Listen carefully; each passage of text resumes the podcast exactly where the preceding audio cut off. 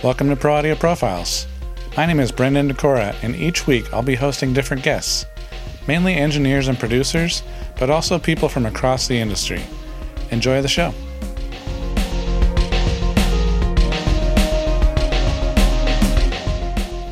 On this week's show, we have Rafa Sardina. He's won 18 Grammys and has credits with Stevie Wonder, John Legend, Alejandro Sanz, and many more. Enjoy. First and foremost, thank you so much for being here. I Oh, really thank you. appreciate it. Thank you. It's awesome. it's great to have you on on here. Um, I'd like to start by just going over your backstory. You know, tell me how you got to where you are. You know, that kind of thing. Well, I my story I think is pretty standard in many ways. I started as a musician, Okay. trying to make it as a musician. Right. I thought I was going to be an artist when I was only like seven or eight years old. That, Right. that was my dream to become an artist. I, I actually even told my mom I was going to be an artist. I was going to, but my passion was guitar. So Okay. when I thought an artist, I, I wasn't thinking like a, an artist like, you know, like singing like a pop artist or anything right, like right. that. I was just thinking an instrumentalist, right? So You that was be my like thing. Santana or something. Yes, I know something. I play a little bit of classical because you know that's how you start. Okay. You know, take your first steps. But uh, I really like rock music, so I was in bands, you know, Mm-hmm. over the years, you know. And when I was only like 15, 16, I had my first studio experience. Mm-hmm. Just out of coincidence, uh, my cousin was in a band he played with. I was always hanging with them, and and they recorded a full a full album. Okay. So I was on those sessions. I still have pictures Nice. of those sessions, you know, and I was super young, and that was the first time I was confronted with this the studio experience. right. How different it was from the fact of you know going to the rehearsal room and just rehearsing and Yeah. working the songs, and I thought like. Wow! So now what? and the whole band thought that way because Right. and I think nobody in the band really had much experience. Okay. So it was an almost an equal uh, process for all of us. right. And and I do remember that many years later, actually, as you know, as recent as five years ago, the engineer who engineered that session, who I know, who was in Mm-hmm. Oh, yeah? a very famous band, by the way, called Negu Gorriak, very very Okay. international, internationally famous band later on. Mm-hmm. Um, he he actually told me that that was his first session on his own by himself. Like, and he was like freaking out. so, so I guess that everybody had Yeah. the same type of experience. And after that, you know, I started doing live sound. Okay. I found like this promoter who was my first big mentor in Mm. my career Okay. who I'm actually gonna go see in a couple of months when I go back to Spain. Nice. He was a big promoter of even with international artists. He will bring big acts, like even Mm-hmm. I don't know, uh, really big acts uh, um, to to Spain, northern Spain. But he also managed the whole jazz and folk Ah, okay. music and world music scene Right. in France and Spain. So I work with a lot of international, you know, Right. even African artists, you know, uh, Youssou N'Dour and you name it. I mean, so many of them, and and also a lot of blues, jazz artists, uh, And all live sound, right? all live sound. Yeah. Okay. It was all live sound and live production Right. because I wasn't just doing front house or anything like that. I started doing a stage, working as a stage manager. Right. I even did lights Wow. in some occasions. I mean, I, I did it all. Yeah. Even nice. tour manager, I became for some of the Nice. artists and production manager, and then Mm-hmm. I then I did more and more of monitor. You know, being a monitor engineer and then front house. And what size shows? Was it big shows? it was or- small to really, really big. Okay. I'm talking like, um, yeah, some of them were like. Later on, he was actually bringing to Spain artists like the Rolling Stones. So you imagine, I was produced, I was I was used to being around those type of Right. big setups, Huh. big, as obviously as assistance to the existing production because usually Right. you don't do much but assist or Of course. or you know uh, consulting for them uh, for the venue. But yeah, that was that was my Nice. the very beginning, and from then on, I was very lucky to get my first major studio opportunity with an artist. I did the live sound for Mm-hmm. Okay. who owned a studio Oh wow. for a very famous Spanish band called Mocedades. Right. And they were like huge in the 60s, 70s, 80s, like Mm-hmm. really, really huge. Probably one of the top Okay. bands, uh, a vocal band. Like you, you could imagine, like sort of like the Take Six of Okay. of Spain. And Right. and I started working sporadically in his studio and learning more Mm-hmm. and more about studio. And so, how did you take your live sound experience and implement in the studio? Obviously, I think studio is very different from live oh, sound. I'm so grateful for that Yeah. that I had that experience because Yeah. on live sound you only have one freaking chance. yeah, to that's why make I don't like it. You to make it you right. Can't, can't hit But- rewind. But, it's super exciting though. yeah. It's super super exciting. Once you you have done it, um, and also it has closure. For example, you work on an album, and you know that very well. Yeah. You work on an album, and number one, it could never be. Maybe it does never get released. Right. It has happened to all of us. Yeah. I have worked on dozens and dozens of projects that never saw the light Right. of Exactly. day and never got released. And on the other hand, you work on something and it might take forever for it to get released. Yeah. So by the time you get released, later. and Yeah. people even make comments about it, you actually already forgot about the freaking project. Right, right. Like what? That was like three years ago. Or that was Exactly. like I don't know, even 16 months ago. Like you are not connected to the Yeah. project anymore the way people think Absolutely. you are. Yeah. You have a remembrance of it, Right. of some of the moments, Mhm. but you are not truly. There's not an immediacy in the Right. connection. With live sound, it's like you Yeah. go and it's like, yeah. Yeah. What You- about the technical side? I mean, obviously there's some differences between studio and live. No, there are differences, but I, I would recommend for I would recommend to I, rec- I would recommend to do it to every studio engineer Yeah. to at least go through the experience because it Right. really is.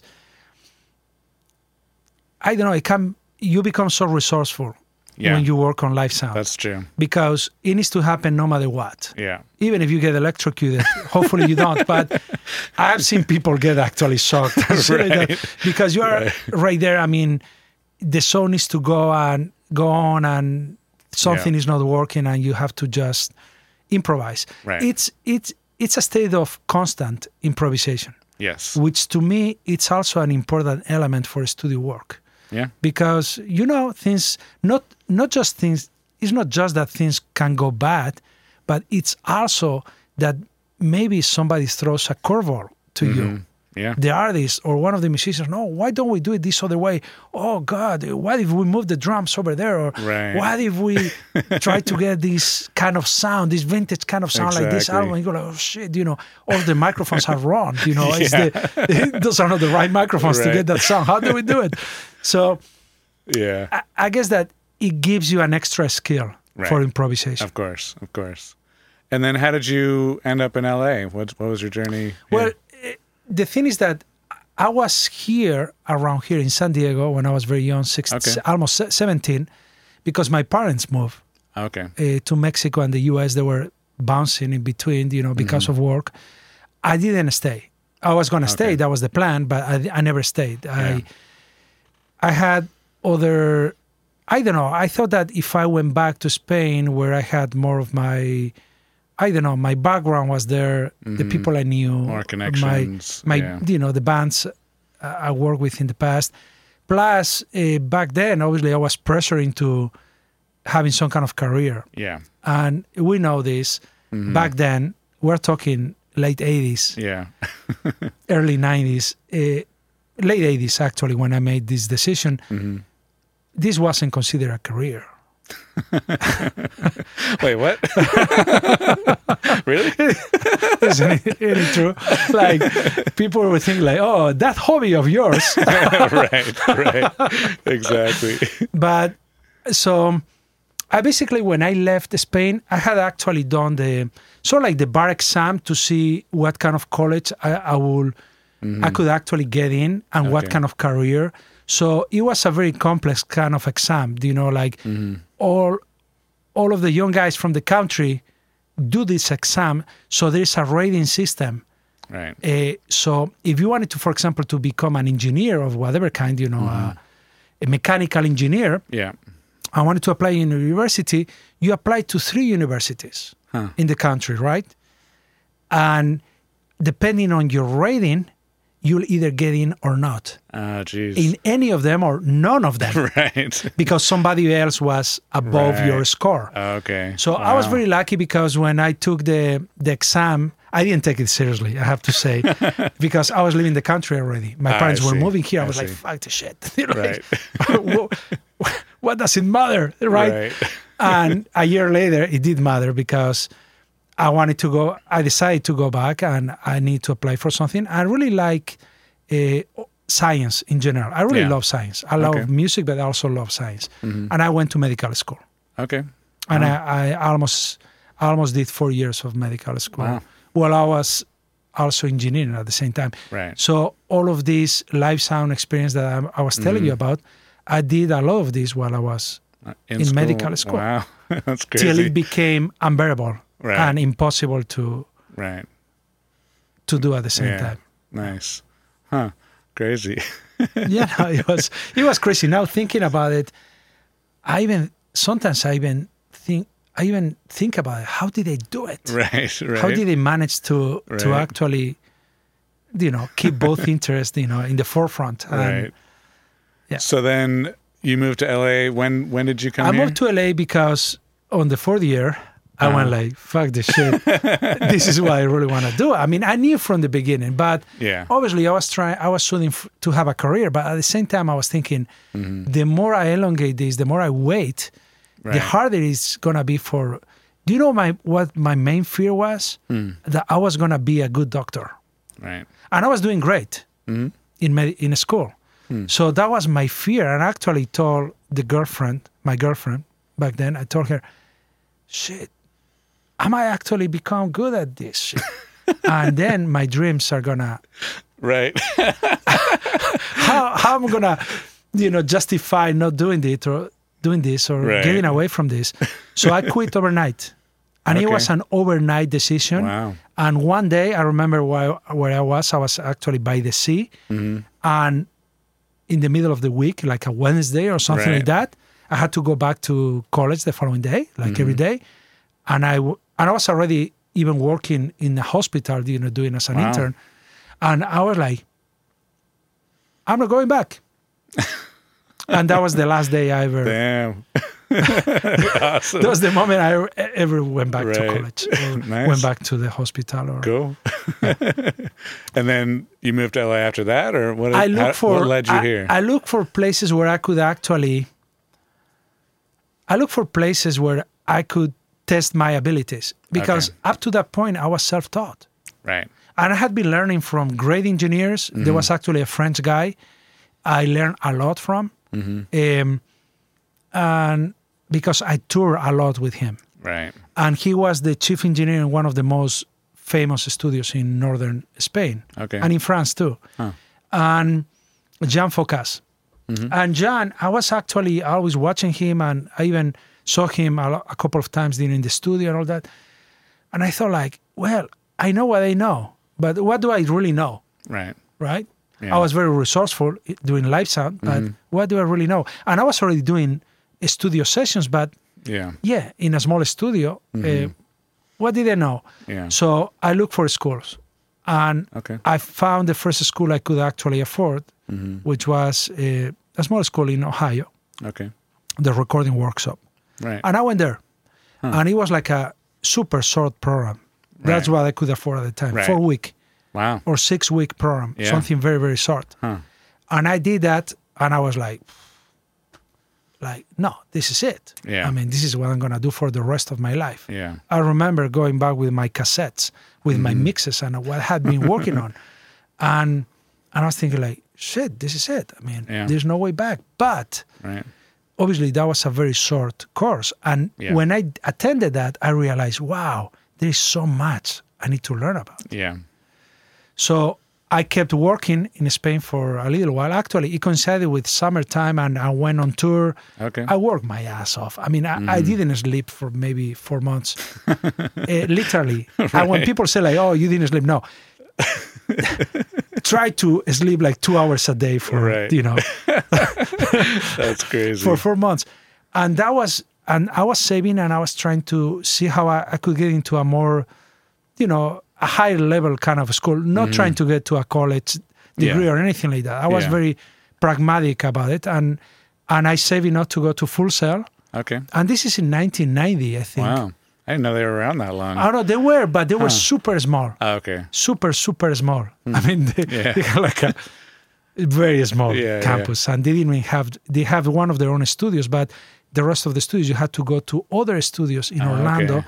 to take your Right, do your right. practice, you know, practical classes, and that's where I went and I finished, and Nice. and that's when I came to LA. Okay. Okay. And then you did you get a job as an assistant at a studio? I or get, what did got a job as a runner, right. which is what right. most people should Yes. should learn that that's what you are gonna get. Yes. Okay, and for good reason. I mean, at Yeah. the beginning, you no matter how much you think you know, you know when I came out of full sail, I was valedictorian. I was the first in my class. I mean, I worked my ass off because Mm-hmm. Yeah. number one, it was costing me much more than people Right. imagined. You know, Right. I remember people going out to dinner and things like that. I, I never went out to dinner. Mm-hmm. Yeah. I couldn't afford to any to do any of those things. Exactly. It sounded like it sounded like science fiction to me that Yeah. people could be students and still afford to go out to dinner, or things like that. Right. right. And I remember when I finished, I- said like, well, my parents were still living here. Mm-hmm. They were here for about 25 years. They were in San Diego, and I said like, well, where I need to go is really LA. That's Mm-hmm. where I need to go. I came to LA. They actually offered me an internship.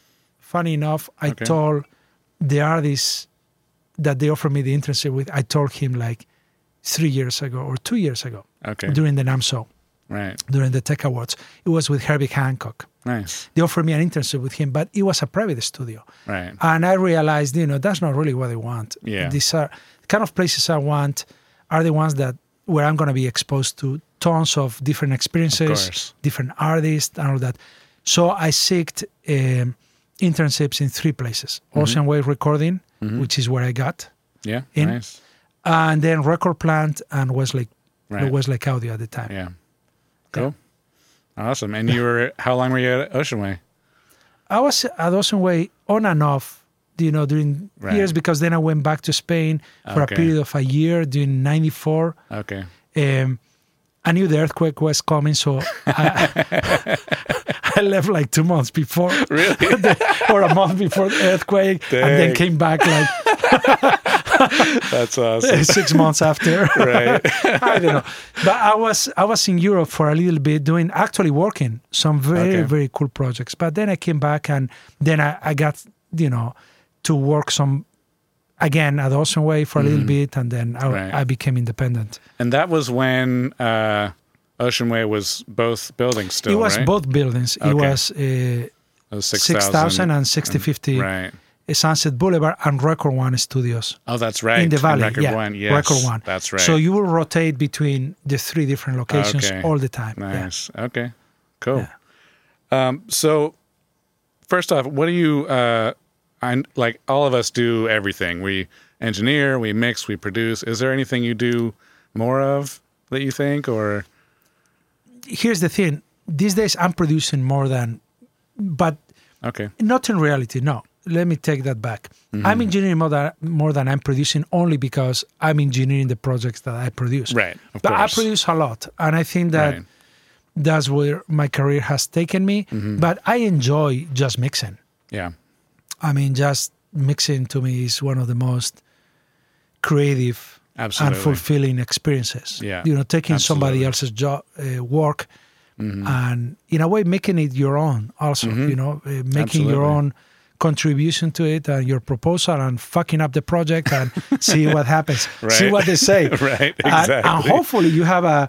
You know, you score most of the time. Yes. So, yes. so they, they, they want you. Yes. exactly. and that's how you build a, Exactly. yeah, a mixed Nice. engineering career. Yeah. right.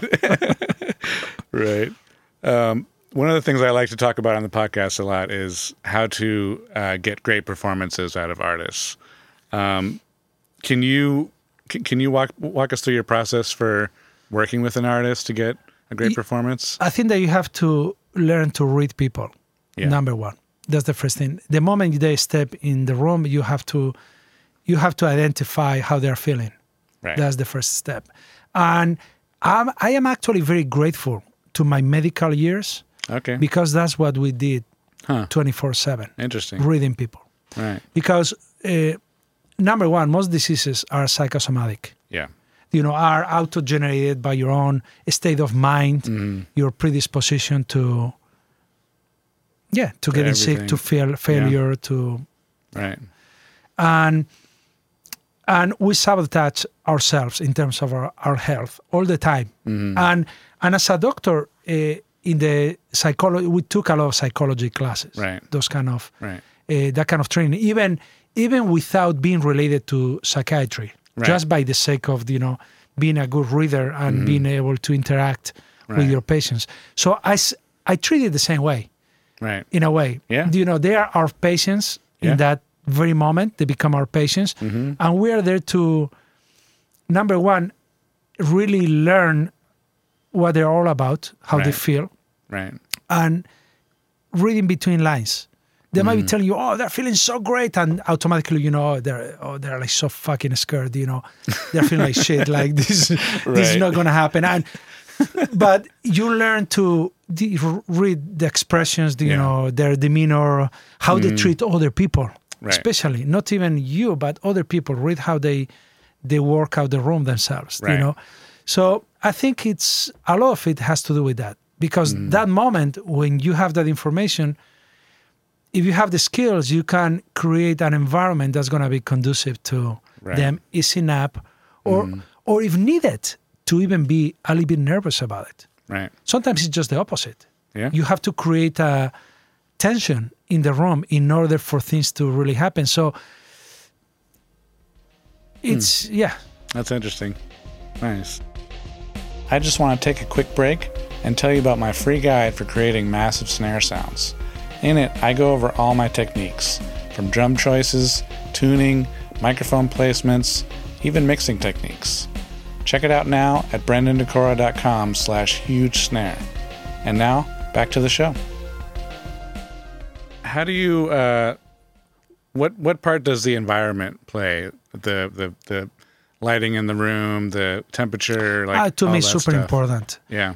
Eh, and I know it's super important because I see how people change when you know things are right, Mm-hmm. and because I'm very sensitive to that myself. Right. When I go into a room, the first thing I pay attention to is the lighting. Actually, yeah. The first thing, right. the lighting. I mean, it has to be a cozy environment, or or maybe the opposite if you are trying to provoke something else, right? Right.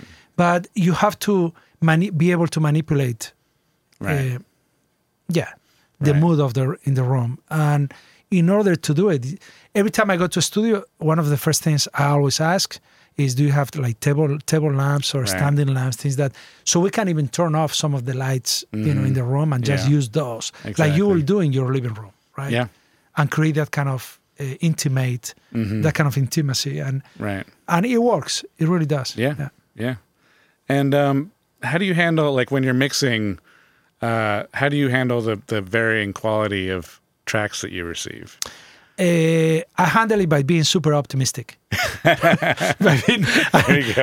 a cheerleader. I'm an optimistic person because sometimes Yeah. we get crap. yeah. That's the reality. I mean, Right. we do. And especially now that everybody is an engineer, Yeah. right? Or That's true. everybody takes that role. Everybody. Right.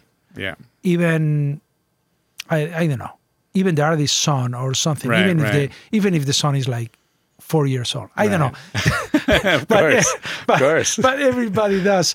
So you get all kinds of yeah. tracks, you know, especially not just the quality of the, you know, of close miking, it usually has to do with more with the ambiances. Mm-hmm. Yeah. How ambiances leak into the microphones. Mm-hmm. I swear to you, sometimes I think that the microphone is pointed to the others in the wrong direction. Absolutely. Because sometimes you get like, no way that vocal was tracked. right. Right. Pro- they were probably singing to it, you know, like this Yeah. way. right? yeah. and you're like, no way that's a that's I've- an I've SM7. I've actually had that before where I've I've told the client to take a picture of the setup. Me too. like, yo, turn the mic around. me too. Me too. That's No, awesome. I'm pointing where it has the you know the controls. Yeah. Where you're like, no, no. usually it's the logo. Exactly. Try to talk to the Right. to the right. logo. exactly. Awesome. And do you do um, when you're mixing? Do you do like projects where you're only mixing and the clients are remote, or is it all producing yeah, I, stuff? I, do a lot of those too. Yeah. Okay. I do. I mean, that's that's the thing. We do Yeah. so much remote work. I was just Absolutely. doing one today yeah. and two yesterday. You know, uh, for final approvals of mixes. Usually. Right. once they have they got the first mix or the second one, and you know it's super clear the fine tuning that they need or they want to explore. Very often they don't even want to change. They don't end up changing much or Right. anything. Right. But they want to be allowed to have the opportunity for their own peace of mind Yeah. of exploring. What if we use the other rooms on the drums? Do you try? Mm-hmm. And you tell them, you know, this is the best outcome, but they need to, they need to also experiment and Right. try. And then you, do it for them. Go, oh no, you're right. Go back. Right. So it's a process. Yeah. It's it's a human process. Of course. So I really understand the need for it because I'm the same way. Yeah. Yeah. Of course. And everyone wants to have their input too. It's like I Yeah. knew a friend of mine, you know, their mom, when they were little, their mom would tell them to clean their room and they would clean it perfectly and then purposely leave one sock in the middle of the floor just so the mom could have something to say. because if it was perfect, then she would go and find something Yeah, else that something was wrong. else. Yeah, just had Yeah, to yeah, say that was something. easier, yeah. yeah, exactly. um, and how do you approach uh, working with different genres in your mixes? Do you adjust your techniques ac- accordingly? I, I do or- adjust my techniques, and I love it. Like for example, yesterday I was doing something classical. Mm-hmm. Uh, it's a concerto, like the Schubert pieces. I recorded this in New York, Right. and today I'm doing like a hip hop hip hop artist from Okay. uh, from Chile, Ana Right.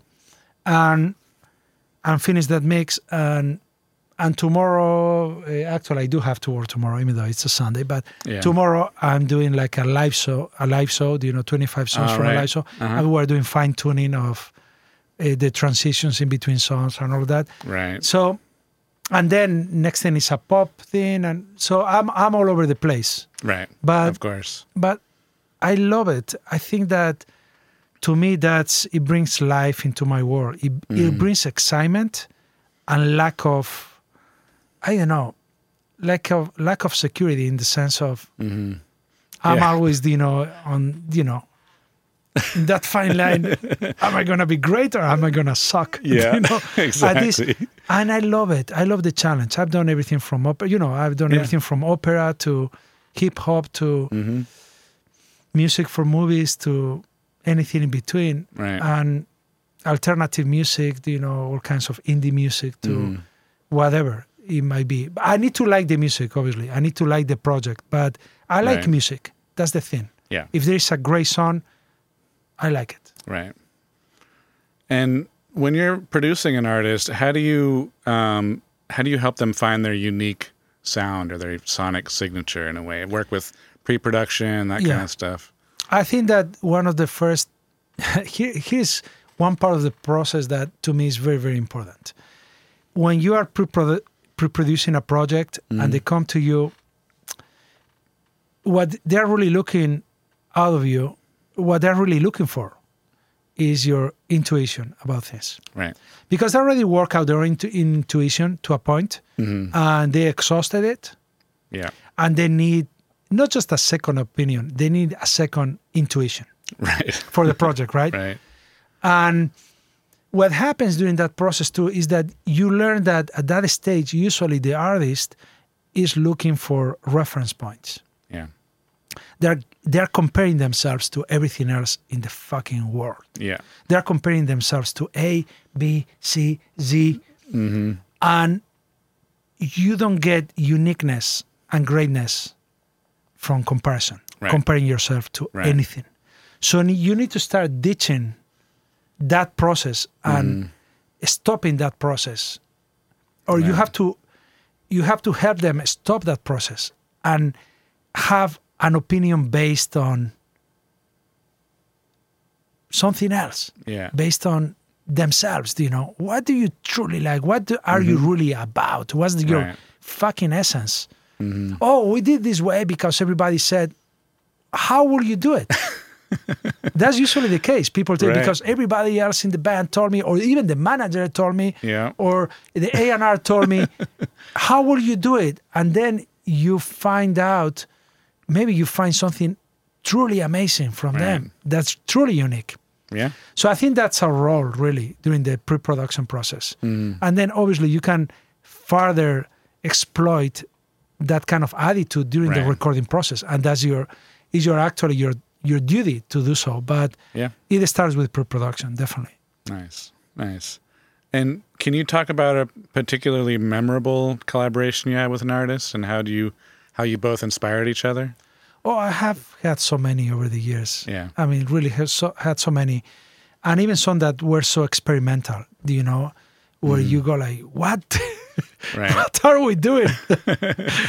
but I don't know. I, I feel so fortunate because I had so many of those over the years. But very recently, you know, I was producing a band from New York, Flor de Toloache, and I remember I had John Legend here, and and it was the first time he was really performing in Spanish and singing in Spanish Oh wow.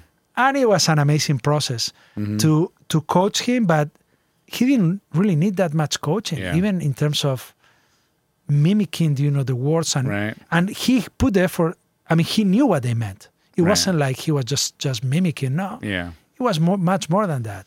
Nice. it was or for example recently i'm co-producing a, a new linda ronstadt thing with mm-hmm. john boylan. And and i went to record an artist. I, I cannot mention who it was Yeah. but an artist i produced that vocal track where he was singing mm-hmm. to this, this linda track. And and we just chose this artist because we thought he would be perfect Right. for this collaboration, this duet. And in the moment, and this was all recorded on video because we're also recording the making of of the mm-hmm. project, right? And he was like, "Do you?" He actually mentioned it to camera. Do you know the song that you chose for me is the first song that I sang professionally in a show in a sort of like Broadway Wow. type of Right, production right. thing. And and we had no idea. and that was ha- like his debut song. Right. We're and I was freaking. I was like, what? That's crazy. and, and it was so memorable, you know, right, to, right. That's cool. That's to be cool. part of that. And how do you how do you stay up to date with new music trends when you're producing and keep fresh I, ideas? I'm always listening to new music, but I'm Yeah. al- always surrounded by young guys too. okay. Young guys like my Right. Assistants, you know, some new up and coming, you know, producers, engineers that I work with, and right. yeah, I like to I like to hear what they like and why they like it to Mm-hmm. Understand why they like it because the first the first yeah the first wall is the understanding of why Right. why do they like this and they might like it for other reasons than you will think Yeah. Maybe it's a social thing maybe it's a mix of elements Right. that they really think make makes it super special Yeah. Interesting. so yeah That's cool. um, similar to the other question, but kind of opposite. Can you give an example of, of a particularly challenging artist you have worked with and how you motivated them to deliver a great performance? Well, I think the most challenging thing of working with an artist is to work with an artist that doesn't want to collaborate. Okay. Yeah. To me, it's an artist that it's 100% certain that what he got, he's got, or she's got, is it. Right. And no matter what you do, it's not going to move the needle. Yeah. They're going to want to go back to the freaking demo. And then you go like, release the freaking demo. right. and I've done it. I mean, I've Yeah. done, I, yeah, I've, Yeah. I actually even the very few times where I didn't succeed at working with an artist, Mm-hmm. it happened like that, and it has been very few times. But yeah, the Hmm. Yeah. artist didn't want to change a thing. Right. They were actually comparing to the freaking, you know, Right. sixteenth of an inch. You know, Right, like right. how it sounded different from what they got, and Right. then you will ask, so what do you want to change it? Right. No, I don't. But like why, we need to mix it. or why are we here? we need to mix it. I'm like, no, wait a minute. That's not how it works. right. We're wasting our time. We're Yeah. wasting money. Exactly. So- Exactly. uh, what are some techniques that you've developed over the years that you feel are unique to your mixing style? Well, I think the fact that I try to never I try to never listen to the rough mix Really? from the get go. I take a chance. I always Wow. do. I always do. And actually, it's a technique that I've developed over the years. I have my assistants listen to the rough mix, Right. not me. Okay. They listen to the rough mix and compare to the existing tracks only for the hmm. only reason that I want to make sure that I'm not missing anything in the song, right. Missing parts or something. missing parts, yeah, or having the wrong tracks, you know, the wrong performance for something. And if there is something that's different from the rough mix, Mm-hmm. uh, then we get to ask, okay, why is this different? Oh, we retract the drums and we change this. Right. Ah, okay, we change the horn, the brass section because we got a new arrangement. Ah, okay, it makes sense. Right. Then everything is fine. But I don't get to listen to it and get, Yeah, in a way, contaminated by Yeah. by their current vision of the track. And then I do my thing. I open all of the tracks, listen to it. I go, like, oh, this could go like this, and I make my own. And then when I'm feel I'm pretty confident, I put quite some work on it. I mean, quite a mm. lot of work. Right. I, close to my own final, I listen to the rough. Ah, okay. And then I go, oh shit, or not, or I go, Right. oh, okay, Right. awesome. Right. You know, maybe I'm missing something Yeah. because my intuition didn't go in the same direction. But I'd rather try my own thing and waste some time Mm-hmm. rather than just try to copy. Same th- thing I was mentioning about pre-production with an artist, Mm-hmm. trying to always use points of reference. Right. I try to avoid the point of reference. Okay. Right. Right. and we all have points of references. I mean, I even put, I even have references mixes, Yeah. reference mixes. I listen to, I compare to, Mm-hmm. but not to the rough mix of the same Right. song, Right. but other stuff that Right. inspires me for some reason. Maybe, Yeah. Yeah, maybe yeah. Mm-hmm. the low end, or maybe the how it kicks, or Of course. whatever, how the vocals sit in the mix, Mm-hmm. whatever it might be. But then again, I try not to copycat. Right. uh, Right. yeah, I find it mix. varies with me. Like, you know, I do a lot of mixing now too. And, you know, sometimes you get a rough mix and it's it's not good. And the and the client doesn't like it either. Sometimes They're it kicks ass. Sometimes it's awesome though, Yeah, and it's yeah. like, I mean, okay, I really sometimes have you go to like, yeah. copy this a lot, you know, because I spent time. But you know, you really have to just judge, you know, per project. and sometimes when you you listen to the rough mix after you you had done your thing, Mm-hmm. eh, maybe there might be like one element that you really love about the Right. rough mix. It could Right. be the snare. It could be anything. It could be how those backgrounds you know sit with the main vocal, or it could be how they are pan and move, or uh, something. And then you go Mm-hmm. Like, okay, that I should actually bring into my mix. right, right. But yeah, but I try to start from a different Huh. different point. Yeah. Nice. Um, and how do you help artists to stay focused and motivated through a long recording session? Well, it is their project. I always remind them it is their project. Number one, let's be real. Right. Uh, sometimes we we forget that. Yeah. Right. We think like, oh, we have to push, push, push, and and sometimes what we have to do is remind the artists that they have to push, push, push. Yeah. It is their project. It's not my picture, my photo that's gonna go in the album cover. Right. It's theirs. yes. And I tell them that, you know, jokingly, I tell them, do you know, if you want my picture in the album cover, uh, it's fine. But I think that you should right. work Right. harder, you know. right. And similar question, but how do you how do you help an artist feel comfortable and confident in the studio? But enforcing the the good things about Yeah. them, not reminding them about the bad things. Right. Because because usually they are aware already are aware of the bad things. they usually are.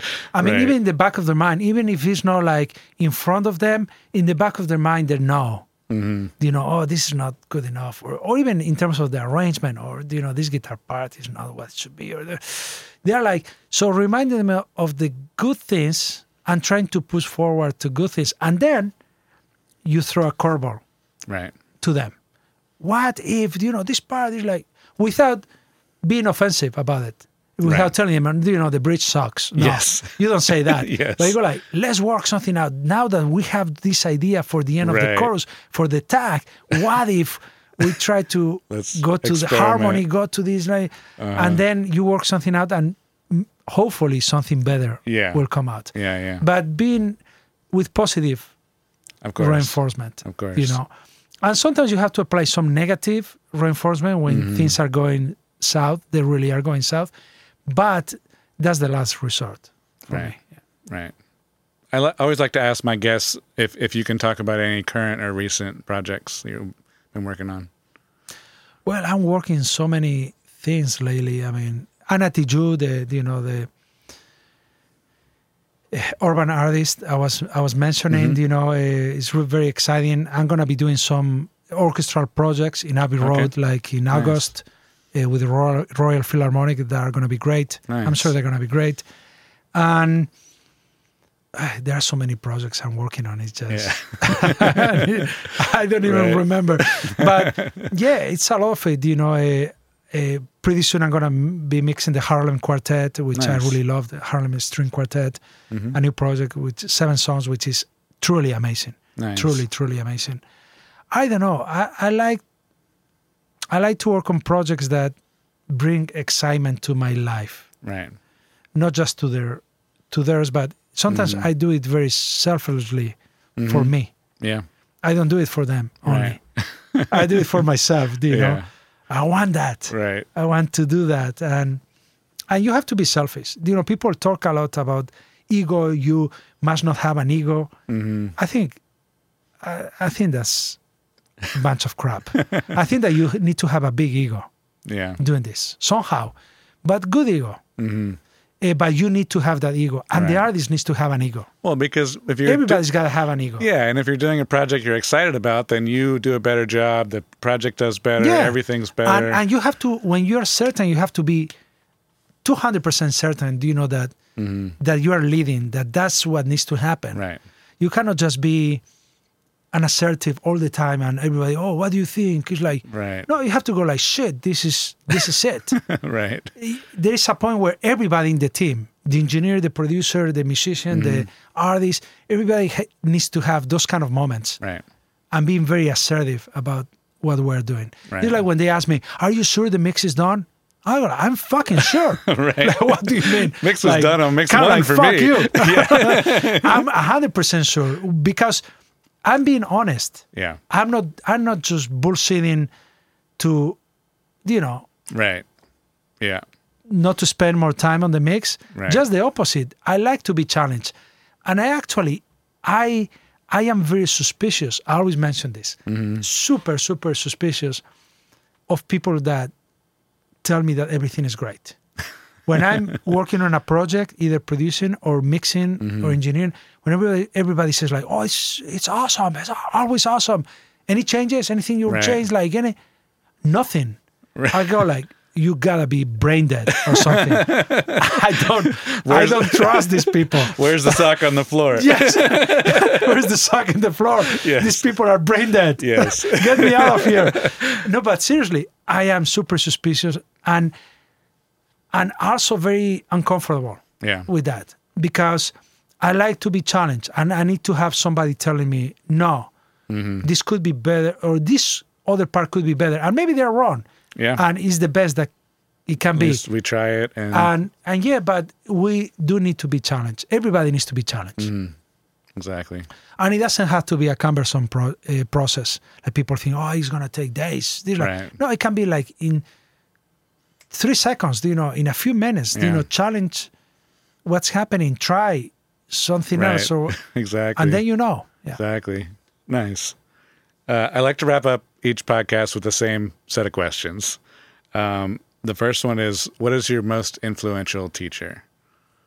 My most influential teacher. Wow, there were- there were a few when I was.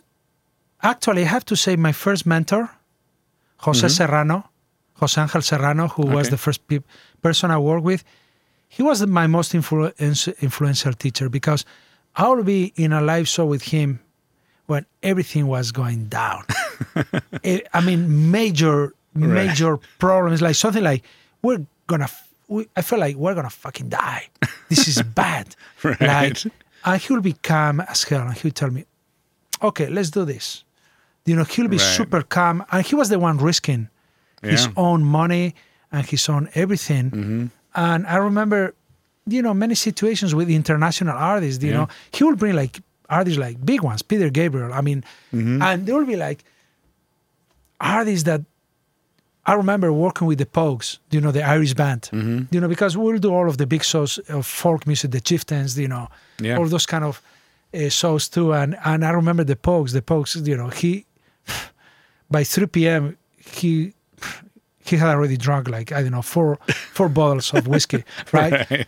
So yeah, and and Jose Angel will be like super calm and t- you know giving everybody instructions and al- always keeping calm and and I learned so much from him. And obviously, when I started working at Ocean Way, I was super lucky. I worked a lot with I don't know Ed Cherney, George Massenburg, Allen Sides, you know. Uh, Right. I mean, all of the usual suspects. Yeah. Basically, everybody. Al Schmitt, you know. Right. I work with I work with them all over the years. So, yeah, that was my school, Right. and you learn a little bit from every single From one because them. everybody's got a different personality. Yeah. Glyn Johns, you know, his brother Andy Johns, you know, Mhm. all of them, all of them had a completely different personality, but Right. they got the job done in a different way. Yeah. Exactly. So it's not about mimicking them, but it's about grabbing what actually, you know, connects with your personality. right. Because you have to enforce that. I mean, if it doesn't go with your personality, Yeah. screw it. I mean, you're not going to do it. Exactly. Exactly. Yeah. Uh, the next question is What is your favorite reference track? If you have to go to a studio and learn the room, figure out the speakers. Oh, the, I mean, I have a collection of them because you know, some for the low end, some for the, you know the Right. full stereo spread, things like that. Um, there's even a couple of tracks that I've done that you know I consider you know are like ah, re- very revealing to me. You know, Right. some stuff I did with Estero, you know, things like that. But I mean, there are a couple of George George's tracks, you know, uh, with Lyle Lovett that, Right. for example, to me are like Yeah. oh, give me so much information. It's like, fuck it. Right. You know, Michelle and Jello too, you know, that Wait, low which end. which track though? Because someone else said a Lyle Lovett track that The one that starts with the piano. Uh, what's the name of it? Yeah. Okay. Yeah. Okay. Uh, that, cool. This track is from the early 90s, actually. Okay. 90, 90, I would say 91, Right, right. 92. But nice. yeah, I mean, I have several because each one of them give me different Yeah. information. Yeah. Yeah. Exactly. Exactly. Uh, last question. What would be one tidbit you have for an upcoming engineer? You have to be super open to learning because Mm-hmm. you don't know shit. you know, Right. that's, I apply that to myself. I still don't know shit. So Right. how could you? Right. That's how I think. Right. How could you know if I still don't know shit? Exactly. You know, after these many years doing this. But also, you know, be patient. Yeah. Be- learn to be patient and take some psychology classes, even online. Yeah. It's super useful. You know, Interesting. learn learn about people. Mm-hmm. That's probably one of the most useful skills you're gonna Right. need in your career. Right. Nice. Awesome. Well, thank you so much for being Oh, on the show. I really appreciate it. Thank you. Awesome. Thanks so much for checking out the show. Make sure to subscribe and leave a review or comment. I'll see you next week.